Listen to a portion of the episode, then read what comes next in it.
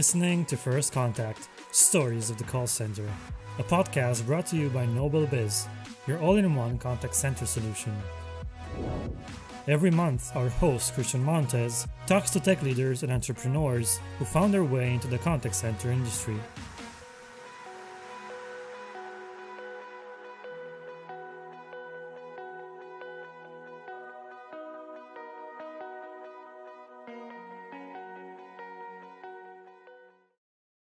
Everyone, welcome to episode two, season three of First Contact Stories of the Call Center. I'm super excited today for our guest, Richard Blank, who's the CEO of Costa Rica's Call Center. Now, look, for those of you who don't know him, at 27, Richard said, I'm going to leave the US and I'm going to go to Costa Rica.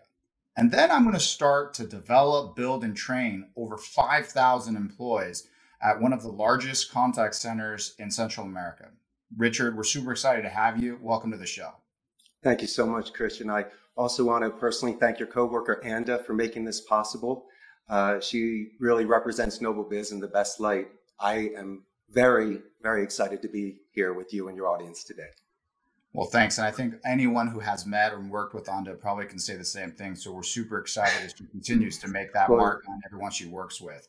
Now, with that said, Richard, um, if you know the story behind this podcast, it's really at first to be able to say, hey, look, not everybody uh, wants to work in the contact center space, but many people fall into it. I'd love to understand and share with our audience your story. What got you in, in the contact center space? Well, it definitely started back in Northeast Philadelphia when I was at Abington High School. My greatest class was in Spanish and I decided to double down on it. So I went to the University of Arizona and majored in Spanish and communication with an emphasis in public speaking, rhetoric, and nonverbal communication, micro expression reading. I interned for Telemundo for two years and was working under Miguel Quintana and Pedro Sevsek, which assisted me in my public speaking skills. And then post grad, I worked for an importer of Corona beer. So in the Southwest Division of the United States, I did promotions, public relations, and I also did sales. So yes, at 27, I was given the opportunity to come down and work at a friend of mine's call center and do some training for his staff. And I decided to take that opportunity. And Christian, if you can get past your parents' guilt, you can pretty much live anywhere in the world. So I knew that it was time. And I molded my skills there and I saw what was there. And from there, I decided to invest my time, my career, and my life in myself. I decided to start a call center after that. And obviously, the long shot paid off. So this is where we are today. Well, that's awesome. And one of the things that I've always found interesting is that leap that one makes to owning and running your own business, right? Were there any things that led up to that that inspired you, that gave you the confidence, or even just was able to make you feel like this is the next step in your journey? Were there specific moments or people that impacted that shift in that moment in time that you could tell us about? Absolutely. It was the people that I worked with back in the day. When you are a telemarketer and you sit in a cubicle, sometimes you're considered a number, sometimes you're considered a robot. Maybe you haven't been trained properly or given a good enough script or even sort of mentorship or direction. So I got to hear the gripes and the good and the bad times of being a call center agent. And I realized that they deserved dignity. And I realized that it's a demanding job, but it's something that's very satisfying and it can become a career. So when I was with these people, I realized also that fortune favors the brave. And I once again was going to take my chance. And I also sprinkled in a little bit of fidelity because if you don't love what you do and if you don't have passion for what you do, you really can't do it for very long. I usually got more disappointed, Christian, than I did angry. I saw some amazing people with such skills that just didn't live up to their potential. And I also had people that were with me for years that all of a sudden didn't give a two weeks notice and just kind of disappeared without saying goodbye. So you need to have a strong heart. But I think what gave me the endurance to last this time was to have the empathy to understand where these incredible, talented, especially in my case, bilingual call agents are, are coming from. So, Richard, I don't know you for a long time, right? But you come across as this genuinely passionate person that cares, right? That actually really wants to be invested in people. Now, you have a, a humorous side as well and a fun side. And with that piece of it, how do you balance the time as a leader in a business and still invest into all the people, but then understanding sometimes you got to delegate. How do you build a team? How do you get into this contact center and start building it up where you're not doing 100% of anything? You got some insight from a leadership perspective. How do you keep that culture that you really just have? It, It's infectious, but well, still be able to not, you know, be the whole person all the time. Correct. Uh, well, first, you have to be humble. Once again, we have the experience of being a telemarketer. But second, I, I believe, Christian, promoting from within. I would rather have a freshman that's never worked at a call center before that's got the courage than a 10 year pro that comes in with terrible habits and might even become a cancer to the center and might actually jump from my center to another and unfortunately waste everybody's time. So when I see somebody that's driven, that has ethics, that can show up on time, that's coachable, that's uh, in good spirits, uh, someone that makes suggestions, these individuals to me are leaders. They're part of the proletariat. They speak for many. And I am from Philadelphia, and Spanish is my second language. As much as I've been embraced by this culture, I also have to, as you say, delegate. I say more promote or even embrace the individuals that have invested their time and their efforts in build, in building this center. It's more thinking of it as the wind in my sails. You see the bricks behind me. My building is from 1958. We preserved 15 walls of them. I'm only as good as the bricks at Costa Rica's call center, and they're very strong. And I have foundation agents here that have been with me over a decade. And in this industry where there is a lot of rotation and a lot of opportunities, I believe people come to Costa Rica Call Center, as you mentioned, Christian, because of our culture, because of walking the rows and knowing your name. With personally coaching you prior to making a phone call to a client, I introduce myself to them, and most of them say, You're the only one that's ever done it. And unfortunately, Christian, I might be the only one that ever does it. And maybe I might be the last boss they ever have. So maybe when they become a boss, they do it. Those are the sort of culture uh, things that we encourage here so people can break out of a certain shell and really start expressing themselves if they decide to invest in a career being a call center agent. Yeah. And I mean, as we all know, it's not an easy job, right? It's a high yeah. amount of stress with very little control right you you have a script many times you have a path or a journey that's given to you and there's only certain parts outside your personality and your your soft skills that allow you to shine in those interactions comparatively to some other positions that you may have much more control of the interaction and so inevitably there are times of conflict right or friction and in those scenarios that come up can you share some impro- uh, some uh, approaches and insights of how do you come across looking at conflict, addressing it, and maybe even helping others deal with it? Let me address it two different ways, Christian. I have to do it legally and empathetically. The first one is we follow all Costa Rican labor laws. So if something actually violates a labor law, that has to be taken into consideration first because we only have so much flexibility.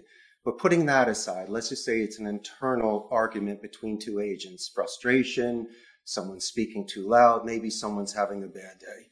First and foremost, we don't cause a scene on the floor because everyone loves a scene on the floor. The fight in the lunchroom, best time. We separate them. We calm everybody down. We give people the benefit of the doubt. I like to listen to both sides. Um, we also, once again, incorporating the labor laws, but if it's not applicable, maybe they take a timeout. Maybe they walk around the block, go get some ice cream, maybe go play some pinball with me, just the vent. Then I let them feel a little bit guilty that they're better than that and that it's out of character for them. And that I understand that potentially something may be happening outside of the office that I'm not aware of. A lot of these young men and women take care of their families. They have children. They have extremely large responsibilities now So once again, I just don't see them as a number. So when they walk in, I realize that I need to recharge their batteries, Christian. So when they go home after working with me for a shift, they can uh, confront and conquer the sort of challenges that they may have outside of the office, which might affect their work performance here. I couldn't agree with you more on being able to invest into your people, right? And to make sure that if they're able to be um, invested into the business, then that means they're invested into the outcomes of the business, which means the communication they have. And in talking about communication, we're starting to see a trend where companies and people want to adopt text-based types conversations, right? More email, more SMS, more social media, where that interaction starts to become different than the obviously in-person stuff, but then on the phone, which is the dominant part of interactions. What, from a training perspective, do you have around how uh, your staff works with one, your customers to set up the journeys? How much influence do you have, if any, to make those journeys better when it comes to when you start maybe with a text interaction you get to voice? that you have less friction for those agents and representatives to have a negative experience because i think you've in the past mentioned you know, nothing like having a horrible phone tree or a horrible text experience. And then next you know, you get to an agent and they're frustrated and they're upset. And now you just have this huge impediment for that representative to have a good experience. You got any insight into that journey that can be improved or affected in some way or another? Absolutely. I can solve it for you immediately. Just if you're on a live call, it's active listening. If you're doing omni channel non voice chat support, then it's active reading. If you're just going to be sending out templates to people by just saying Christian and then the template and then at the end it's it's not personable. You're not taking out things that are specific towards my uh, concerns. What you're doing is increasing my not knowing, knowing that it is a template. I don't even know if someone even read it. It could have been a computer that sent it back to me.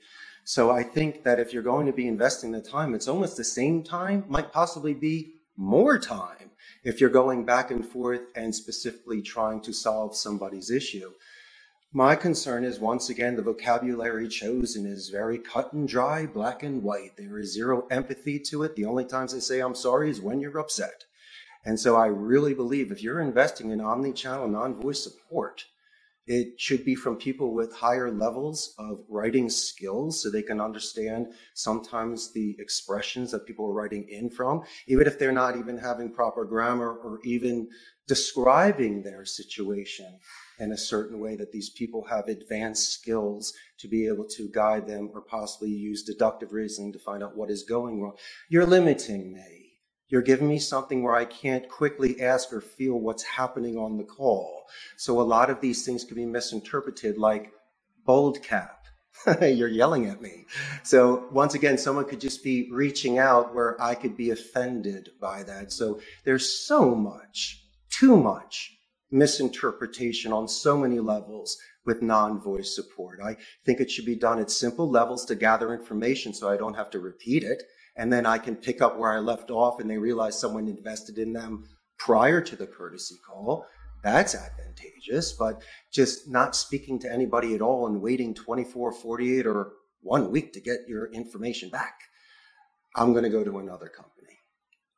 So, Richard, I think one of the themes that we've come across in uh, not only the episodes that we've had for the podcast, but even our webinars has really been around engagement, right? How do you get the engagement from the staff?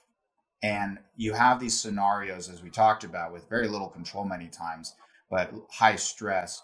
From a training perspective, how do you keep the staff engaged, both and when you onboard them to get them productive, but keep them going, considering there's such high turnover in the industry? Well, it's done many different ways. Let me just start off with the psychology of selling. When they come into my call center, if they have experience or not, I discuss fear, which is a morbid anticipation of something that hasn't happened yet. By becoming bilingual bears the mark of higher education. They have shown me such structure and discipline and cognitive skills prior to even meeting me. So what they're about to do, is, what they learned is 10 times harder than what they're about to do. And so I have to let them know, engage their sort of uh, comfort levels there. And the second thing that I want them to have is at least some sort of ethics on the phone. I'm in a very strict Catholic country, and I have to ensure, Christian, that these people go home and tell their parents what they do for a living. As proud as I am of all the new campaigns that come in, I'm twice as proud of those that I turn down. They must represent certain companies. The script must be done in a certain way where I can fulfill clients' needs and the agents will be able to do their job. So I think a lot of what you're referring to, Christian, and it is something that everyone's talking about, it's really about the relationship you have with the agent. If you give them uh, resources that put them on a level playing field, if you invest in them properly with rebuttals, right? And with certain sort of introductions and knowledge about the company that you're calling, their fear levels get much reduced. And so their attrition rate gets reduced as well because you create a certain culture where you might find one or two people in the group that are excellent, they're your ace. And so they sit next to them, they buddy up with them, they can maybe we'll listen to some of their Hall of Fame recordings and pause it and explain to them some of the techniques that they might need in order to counteract a rebuttal or to get past a gatekeeper. Those simple soft skills that I believe would make more calls effective. That's great insight and actually advice for those that, when you think about it, I, I, I can't tell you how many times I see scripts or I see even just the way people get prompted through IVRs, where it feels like it's only a technical person or a person that does not actually have a lot of insight into properly being able to write something or understand the customer. And it's not to say that there aren't people that do it well, but there isn't that amount of time and effort put into it that at times takes into account. It sometimes is robotic, as you mentioned. Now, one of the things, Richard, that you've said before is, you know, we've talked about integrating rhetoric and phonetic delivery in trainings. What is the methodology behind that that makes it unique? It's my favorite question and my secret sauce. And since you and I are friends, I'm definitely going to share it with you and your audience. So uh, it takes a lot of steps, but I'll break it out for you simply. I always believe the beginning of a phone call that somebody can start off the call by introducing themselves with a company name spike. If it, you get somebody on the phone, you mention the name of their company, that individual's name, and you might say better than either the gatekeeper or the owner themselves. Uh, I also believe in introductions to gatekeepers or filters, like Anda, for an example. My communication with you was from an email. After I listened to so many of your podcasts, I was inspired to write you. and Anda wrote me back. And if it wasn't for her, I wouldn't be here today with you. So when people think, well, you probably just got Christian directly. No, no, I most certainly did not. In fact, I communicated with Anda about four times prior to you and I reaching out on LinkedIn and then meeting today. Uh, not like we weren't excited to meet one another, but once again, there are certain channels and individuals in organizations that are in charge of these things. So I learned a very big lesson with NobleBiz as well. I also believe that a positive verbal escalation is important. That's why in the beginning of the podcast, I made sure that everybody involved was thanked and, you know, once again, writing it. I think that would separate you from any other company that's contacting that individual and they will see how you work prior to a contract. So those are the sort of initial soft skills that I would talk about in, let's say, the first 15 seconds of a call, especially when you have your anonymity in the beginning and you say the name of the company in a certain way that sounds great. You can almost get somebody out of that. I also talk about a certain sort of balance in the call, and I follow through with phonetics.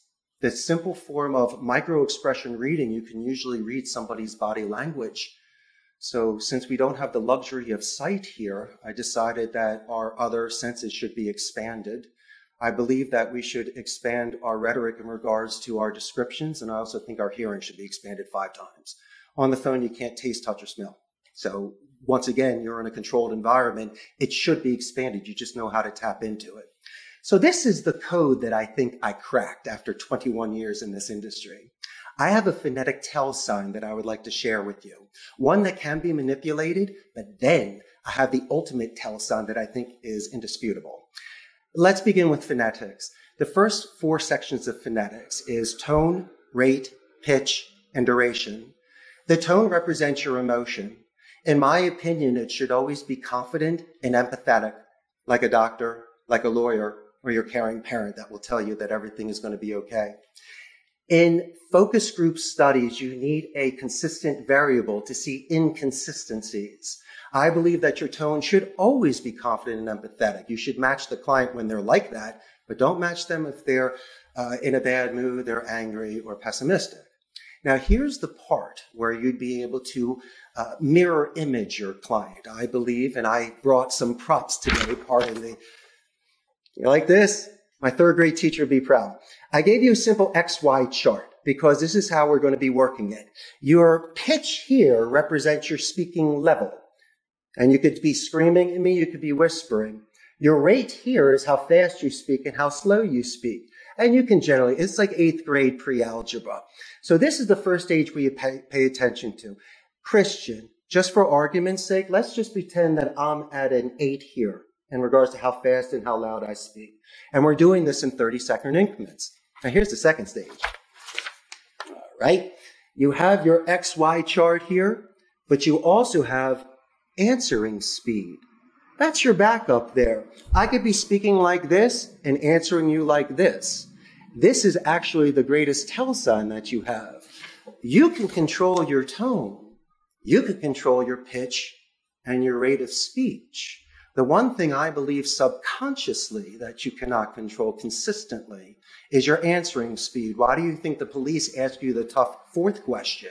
Just to see you don't curse anymore and scream. Uh, you're definitely changing your answering speed to them. So to me, that is the major tell sign. But I still pay attention to, and I can still do this in, uh, consistently with the work that I'm doing on the CRM. I could be active listening. I could be also typing. But after about three weeks of paying attention to this XY chart that you're doing to see if there's a spike or a dip, it makes habit. Why do I do this? Because sometimes you're not sure when to ask a tie down question. Some people call it a pin down question, a rebuttal, or a confirmation question. Sometimes it's obvious, but sometimes someone will give you the main goal of this, Christian, is I don't know this individual with whom I'm speaking. So uh, I'm able to at least deduct how they might be reacting, and when it would be necessary for me to interject and get some sort of confirmation to move forward. And so when I see either a spike or a dip in regards to how they are speaking, backed up with the answering speed, that is when I do decide to ask a tie down question by saying, Christian, does this make sense? Sounds good, right? Christian, or um, even the rebuttal. If you could see doing this, then you could see moving forward, correct, Christian? Or even a confirmation. You like that, don't you?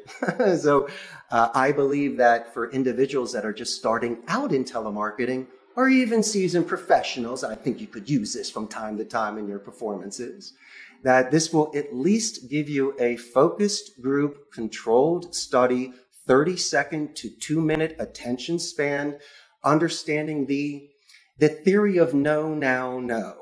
No, now, no we have conditioned stimulation. A lot of the times when you walk into a store, someone will ask if you would like something. We're conditioned to say no. People are on the phone. Christian, if they don't hang up on me, I'm still in this thing. So no to me represents size, strength, and strategy. What's their size? Are they screaming at me? What's their strength? Are they interrupting me? And what's their strategy? Are they pausing on me? All right. I see what you're doing. So no turns into now your balance. I know how to talk to you for 10 minutes. No, but for this next 30 seconds, like the next round in a boxing match. And I believe that if you have this sort of structure in the back of your mind while you're working on your job, you will see these certain tell signs that will enable you to prolong conversations, to be able to eliminate any sort of rebuttals. If you ask open-ended questions compared to closed-ended questions, you could possibly stack answers where instead of saying, do you like ice cream compared to what type of ice cream do you like? You get both answers on that and you can upsell on double scoops and jimmies on top and all that good stuff. So I teach people to reduce talk time by stacking questions, by reducing any sort of doubt, by doing a two to one active listening, one speaking, almost two for one in the beginning of the calls. So at least in the form of Wu Wei, you are able through least resistance to move this call forward. All I'm doing is kind of with you in your current. And I believe for especially entry level telemarketers, this will greatly reduce their fear of the unknown of making these calls because they all are expected to be Blake from Glengarry, Glen Ross and be able to close on the phone in front of everybody. And, and they shall and they will. But I also believe that that takes time. Christian, it took me 21 years to get here today. I, after working at the call center, I saw that the way people were treated and the conditions. And October 4th of 2007, I put my website out there. And February 6th of 2008, I closed my first deal. One seat, 50 hours. But I did it. I did it. And you know when you've shed a skin and you know a coming of age moment, and I might have gotten it 35 compared to being 18 at Abington High School, but uh, I knew something was different. And so your question earlier about why I'm doing this is because I love what I do. And obviously something happened that day to let me know that I could create something from nothing. And from that day, I am now sitting here with you telling amazing tales of my twists and turns and how I got here. So um, please don't misconstrue any sort of uh, sincerity right now for uh, it's just passion.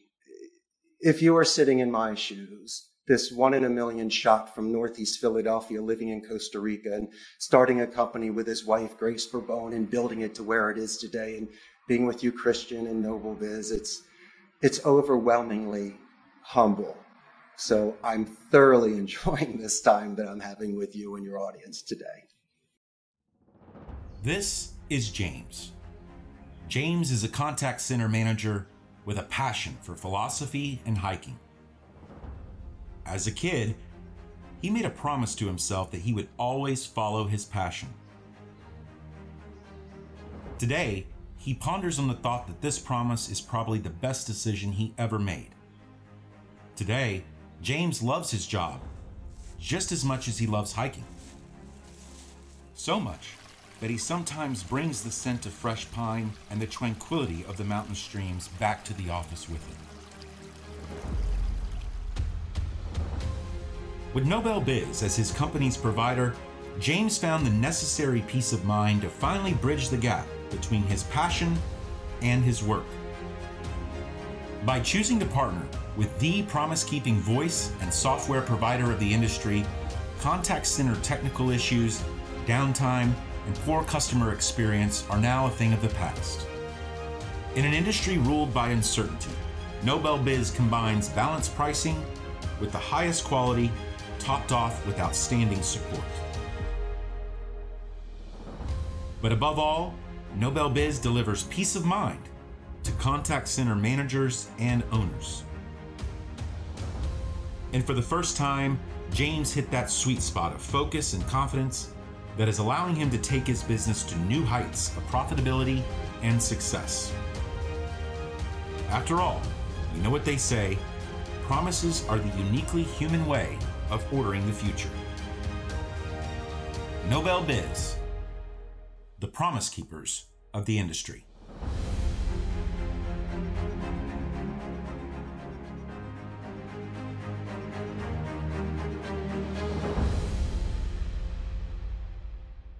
Well, Richard, a lot to digest there, right? There's so much that you said that really someone has to understand and break down in training and the day to day interaction and continuous learning, right? It's not something where you sit in a class for five minutes and, oh, great, you've taken Richard's wonderful class. You're good to go. Be free. And now you can go fly, right?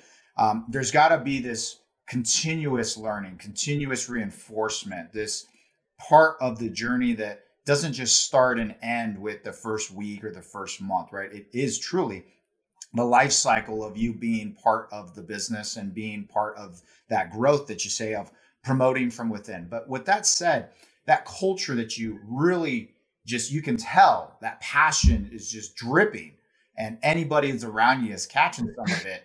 you, you, you look back and go, okay, you have COVID, you have this pandemic, you have people working from home. How does right the business, how do you continue to have successful interactions, happy customers, engaged employees they can do what you're talking about here, knowing that their work environment's different. They're not always in the office. Tell us about that. We've opened more communication channels with them, but prior to sending them home, and we expected this with COVID, so we had all of our computers ready to go like life rafts. We had to ensure that their home environments had the least amount of distractions, were up to speed, um, so they'd be able to work with us. Also, in addition, if something does happen in their home in regards to internet redundancy, electricity, or IT support, they live within about a half an hour of my call center, so they can come here immediately and be on a turnkey station. But there's isolation. We have the camaraderie here when we break bread together in, in the game room and train. But we have opened the channels, and all my supervisors and coworkers do write back and forth to each other for motivational quotes. But it also has a plus side. They spend more time with their family. They save money. It's I have not seen a dip in any sort of performance or metrics. Um, the only thing I see is a disruption, very rarely, but it's only a certain section of the city that might have it from time to time. But I try to get them to stay focused. And one of the things that I ask them to do is to pay attention to the Me Too technique because when they're with people on the phone, and unfortunately, you might hear a distraction in the background like a dog, like a child, or music, they could uh, inadvertently and passive aggressively tell them how much they love dogs, children, and in excess music, and get them to uh, focus, close a window, or do something in order to stay more focused with the client. Because working from home, not just for us, it's for the clients as well. So all of us have to adapt to a changing environment and take all of those things at home into consideration. But I reach out to them, I let them know that I'm there to support them. Oh, what I do do is then if they're not on site, I will listen to their recordings myself after going to my quality assurance department and making sure their KPIs and metrics are where they need to be. I'll listen to a call. So all of a sudden I'll say, Christian, I think you sounded great with Mrs. Jones last Thursday. And I'll tell you why. And then you'll realize once again that I invested the seven minutes to hear how amazing you were on the phone. And I will always make a suggestion because I always have to say something. And so uh, they thank me and they realize that once again, they might not be with me physically, but mentally, I'm always thinking about them. And hopefully, from time to time, they're thinking about me as well. Well, I don't know where you find all the time, right? Everyone always says there's never enough time for the leader of a business to be that involved in such granular level tactics and pieces of the business. But obviously, you do find the time. And part of, of that, though, you also found time to really invest into gamification. And it feels like that's a big part of the business. What is the importance of gamification in your business, and how has it helped really get the outcomes that you're looking for, if any? I'm so happy that I have the space for my 13 pinball machines and my six Rocolas and air hockey tables. So um, it's really, I grew up in the 1970s and 80s and everybody wanted Silver Spoon's game room. So when I came here and I started earning some good money, I was able to find some antiques in Costa Rica. And all of a sudden, a hobby became an obsession. And so I'm constantly collecting, once again, pinball machines, old school original arcade machines that sometimes I convert. Why is this important? Because today's generation loves to look at Facebook, Instagram, go outside, have a cigarette, or just be by themselves eating lunch. And so, A, some of these machines are older than they are, and B, it gives them a chance to meet people from other departments that they might not have met before. And even my own uh, I like to spend time with them in the game room. So instead of being in my office where I'm grilling them or intimidating them, we can politely compete. And so once again, that culture where when they walk through the game room to go upstairs or to leave the call center, they have to pass through the game room. And a lot of times people will play one quick game of Pac-Man before they go home.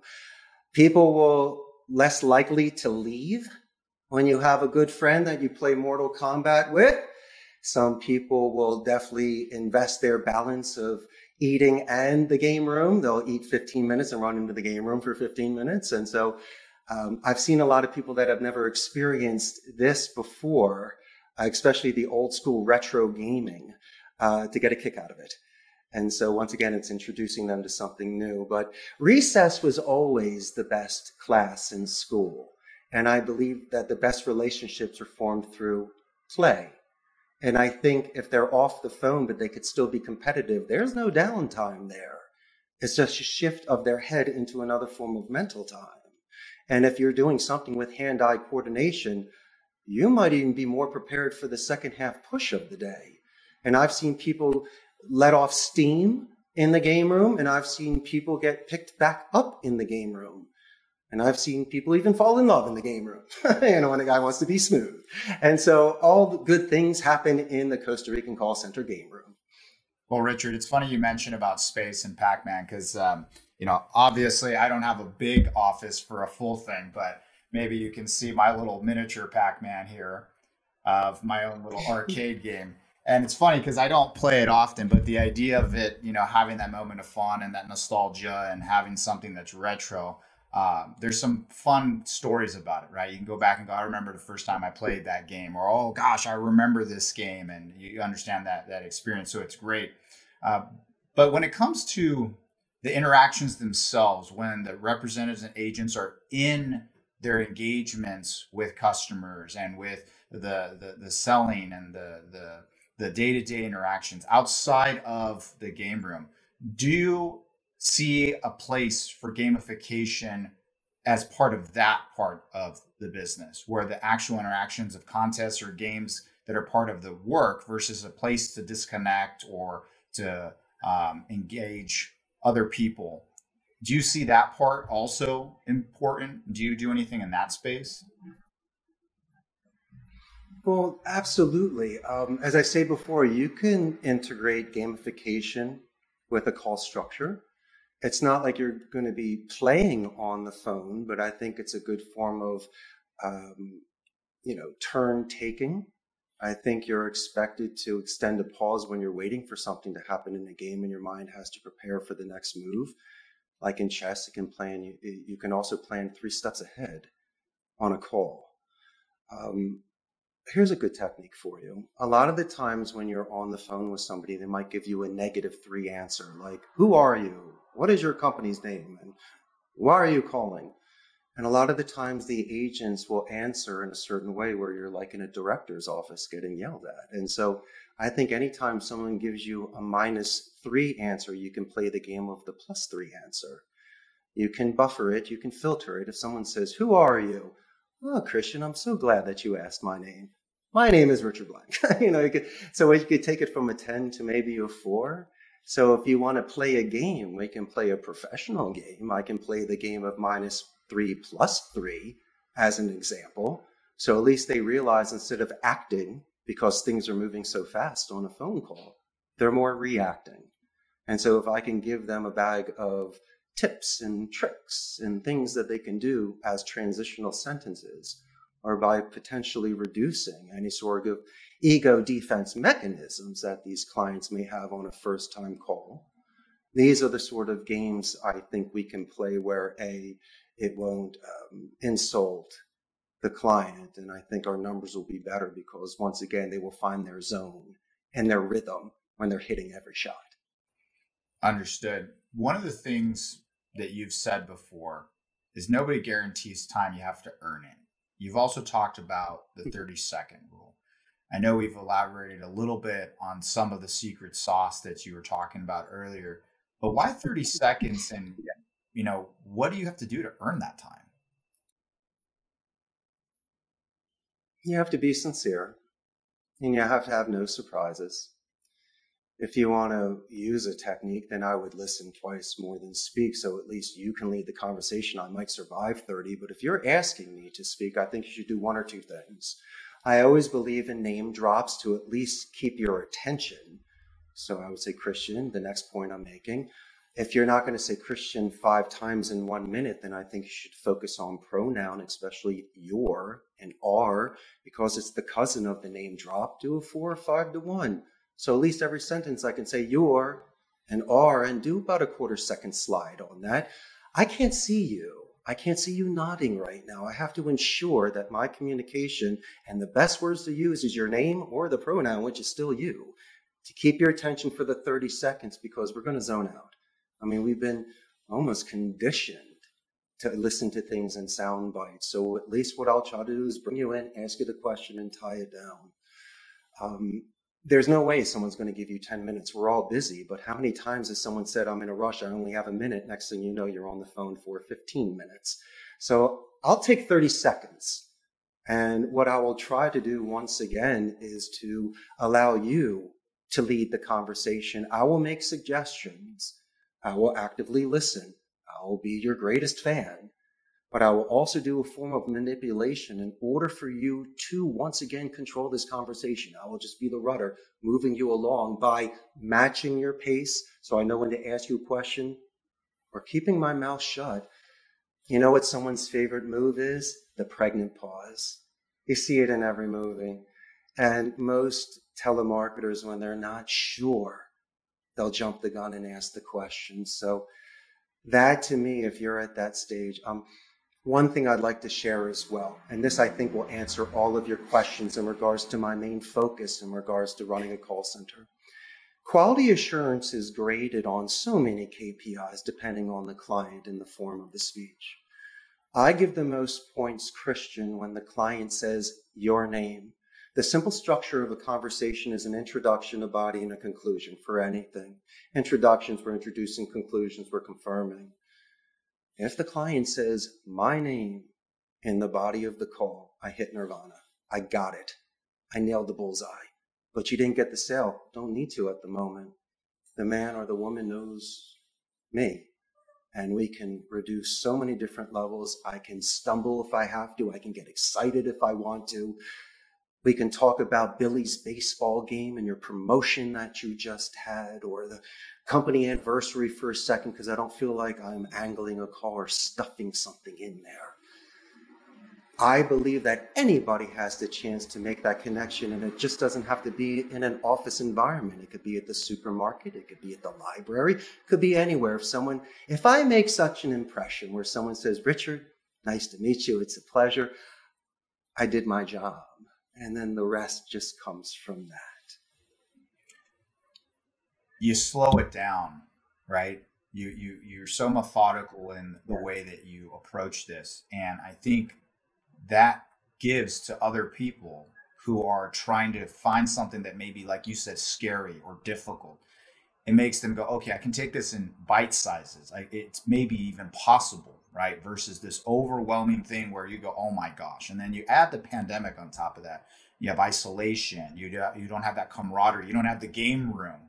You don't have that interaction with you, Richard, to be able to tell you, like, hey, here's, here's the, the eye to eye facial expressions, me nodding my head that you mentioned that's happening.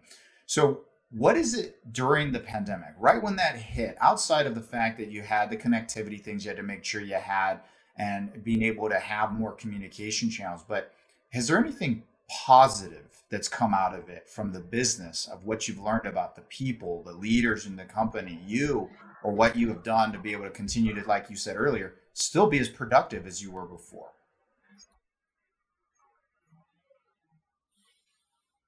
Allow me to be forthright. I saw some individuals that stepped up to the plate and really showed me who they were amongst chaos. And then I had people that I depended upon that I thought were going to really lead by example, and they disappointed me so.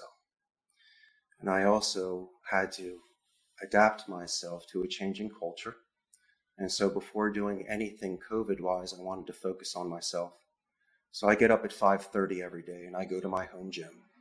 I do my cardio, weights, abs, and I hit the bag. And I also put down a very good breakfast so I can keep my health. I also promote juice and vegetables, but we'll go to that on another day. I put on my suit, so I like to dress for myself and the people with whom I work with. And I also, if available, drive to work in a convertible. And on my way to work, I like to call my parents and wish them good morning. And that's what I do prior to coming into the call center so I can get myself ready. I will go immediately to the security to make sure anybody on site is okay and that they showed up and everything's good. I will touch base with every supervisor to make sure everyone's logged in and that their top KPIs or key performance indicators are there from the talk time, hold time, uh, idle time, conversions. I'll go to the quality assurance department just to make sure everyone is where they need to be. And, you know, it's the 10,000 foot level. And then, you know, I love just walking the rows with the limited agents I have here. I had to send more than 50% of my agents to their homes. We average about 30% here. I keep people here for PCI compliance, onboarding new agents, problems at home coming here, and just in case a buffer level. But I remember when those rows were packed, row after row. And I would just stop and listen to someone's call in the middle of it and give them a thumbs up and be so proud and just keep walking. And um, that's the best side of my business. I know there's a glamour to it and, and you see all the bells and the whistles. And trust me, there are jukeboxes and candy machines and all the good stuff. But to me, being a boy that turned into a teacher, and then a teacher into a mentor when I still see myself as the 18 year old kid in Philadelphia dreamer of having that adventure one day and being a poet and doing something that potentially could feed families and change the world. And so walking those rows, I was getting that energy back from the people because they were putting into their project as much as I was giving to them. And so we had that sort of connection, which I lost with COVID. As much as I try to connect with them at home, when you are standing next to somebody in that moment, unless you worked at a call center, you can't explain it. And so um, that's the one thing I believe that got taken away from me during this COVID. Sounds like that has not been easy for you. So how do you deal with it other than no. uh, you know your days in the convertible? Anything specific that you've been able to do with that time, or to still be able to have some connection like that outside of the the recordings you listen to? I mean, is there anything that you do for yourself or even in leadership that allows you to uh, continue that passion that you have, knowing that you don't get to have those moments of joy and pride the way you did with those rows filled? Well, here's here's the interesting thing. I'll get on Zoom calls with my agents, and this will be the first time I ever get to see what's in the background of their home. And so I am able to get a plethora of information. I'll say, hey, that's a nice stuffed bunny rabbit on, you know, and you tease them a little bit. But um, you really get a chance to see somebody and who they are by what they present in the background because when they first came to Costa Rica's call center, Christian, they fill out their resume and put in all the bells and whistles and want you to hire them. But I asked them to write about a coming of age moment on the back so I can gauge their English and grammar levels, but also I get to learn something about them. And they'll tell a great story of when they won. But when you really get to see the things in their home and how proud they are of that, um, it enables me to have 50 more connections virtually that I might not have had here on site unless they disclose that to me. So, my friend, it's just an adjustment, and I need to adjust with it. And if it takes doing that because that's the way society is today, then chin up and shoulders back and chest out, and I'll just potentially do it the best I can. I'll even wear a suit for them for Zoom just to make them feel better. So that's the least I could do for them when they're far away. But maybe the final thoughts that I give them or the sincere talks that we have might even have more of a lasting effect than if they were just here with me at the center. Well, it sounds like you're embracing that change. And as we know, change can be very disruptive, but that disruption also innovation is born out of, right? And we're able to grow and sure. change, which is ourselves really important. Now, with that said, when someone starts their journey with you, and you mentioned that you like getting somebody that is new, they aren't seasoned, they haven't been conditioned or molded in a way that may not mesh or really become part of your culture. That first day, that feeling of that new chapter in your life, in your career, what do you feel that your business does on that first day that not only differentiates you, but makes it important in that one day to make them feel this is the place for me and this is where I'm going to continue my journey? I think the best thing for me to tell them is that they're earning a living from their education. The fact that you are actually earning one of the higher vocation paid positions in Costa Rica because you're bilingual and invested in that is an excellent way to start because a lot of the time you'll study something in college and all of a sudden you're doing something else in your career. I myself chose a language and so did they. And so before anything, that's the sort of foundation training I have. I also let them relax a little bit by knowing that they have um, a sidekick. You always need a co-pilot.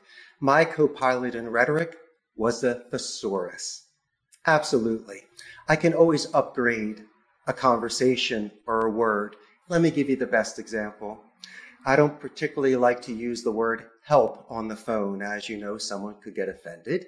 It could cause rabbit holes and wasted time. And then you're doing U turns in conversation to fix what you broke. I would much prefer to use words like guide, assist, and lend a hand. So that immediately they're gaining three additional vocabulary words that they might have known, but might have not used. So they will be increasing their vocabulary on a daily basis for things in their project or just on their own interest.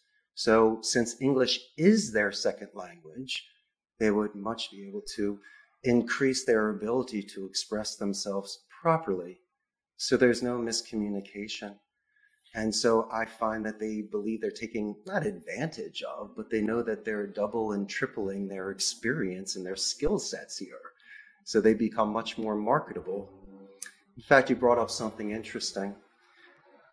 Offshoring was so big, still is in India and the Philippines, but nearshore is getting big too because of the proximity to the United States, the time zone, Spanish language capacity, our skill sets here because we have companies such as HP, Intel, Oracle, and Amazon are here. Christian, they are scooping up all of the level one tech and customer support. So you and I, my friend, have to bring in the freshmen. You have to for scalability. And you have to because of the labor pool. We're not as large as other places, but it still packs a punch. So a lot of the clients of mine want me to bring in 10 aces and I have to let them know there might be some sprinkled freshmen in there that in my opinion we could possibly some of my brand new hires that have never worked in a center before are my supervisors. And some of them are my top producers. And so I give anybody with skills the benefit of the doubt. But to answer your question, they are earning money on their ed. They are paying back that education in English. And I will increase those English skills so they can fall back on that in regards to their base of confidence and the way they would deliver a phone call.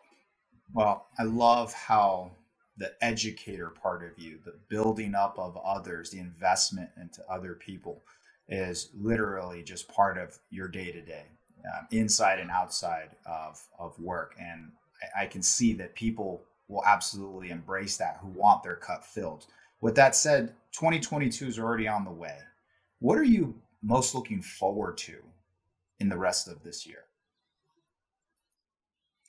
I want to build back the seats that I lost. I took a shot in COVID, but I didn't get knocked out. It takes a little bit more to do that. And so I want to gain those seats back. And from the sort of phone calls that I've been receiving and attention that's been happening lately, I believe that I should be looking for some additional space. I can put 300 seats in my current center, but with the labor laws and the distances between the agents, unfortunately, if you are planning on growing and having to have some sort of on-site premise, you um, you need to expand. And so I'm excited for that. I'm also excited to see more of my family this year. I realize that time does go by fast. And so I think you had a lot of reflection in the last two years. So I think I, I guess, made peace with some things, came to grips with some things, and realized to seize your day. So as you see my excitement today, this is how I'm going to live every day. So 2022 is going to be a wonderful year for me for just being, just being very happy and just being relentlessly positive and maybe becoming a little more humble and just any sort of personal interaction I have because we've been isolated for so long, I am going to enjoy every second. I'm not going to look at my phone. I'm going to look at you so I can remember you when we're together.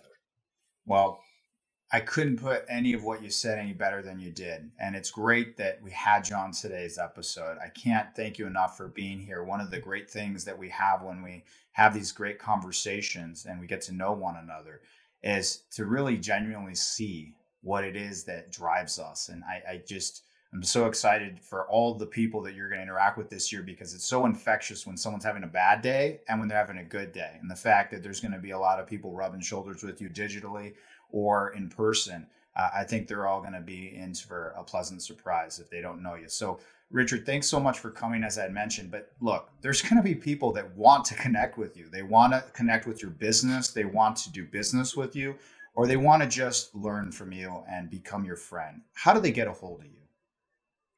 Several different ways. You can call me, 888 271 6750. You can send me an email at CEO at Costa Rica's callcenter.com. You can join my Facebook page. There's 94,000 Ticos on there, so you get to really see what this market's about. And uh, you can go to our website, Costa Rica's callcenter.com, or you can come and visit me. And I would love to host you here. I'd love to have lunch with you here. I'd love to spend time with you here. And I have even more suggestions for you and your audience anytime they want to give me a call. But once again, Christian, this was an excellent time. I learned a lot. I can't wait to hear more of your podcasts and communicate with you. And once I'm back in the United States and in your territory, I'm going to come visit you. Well, don't threaten me with a good time. I look forward to that as well. So, everyone, thanks so much for joining today. We appreciate your time. We know you can spend it anywhere else. That wraps up this episode, and we wish you well. Talk to you soon. Bye bye.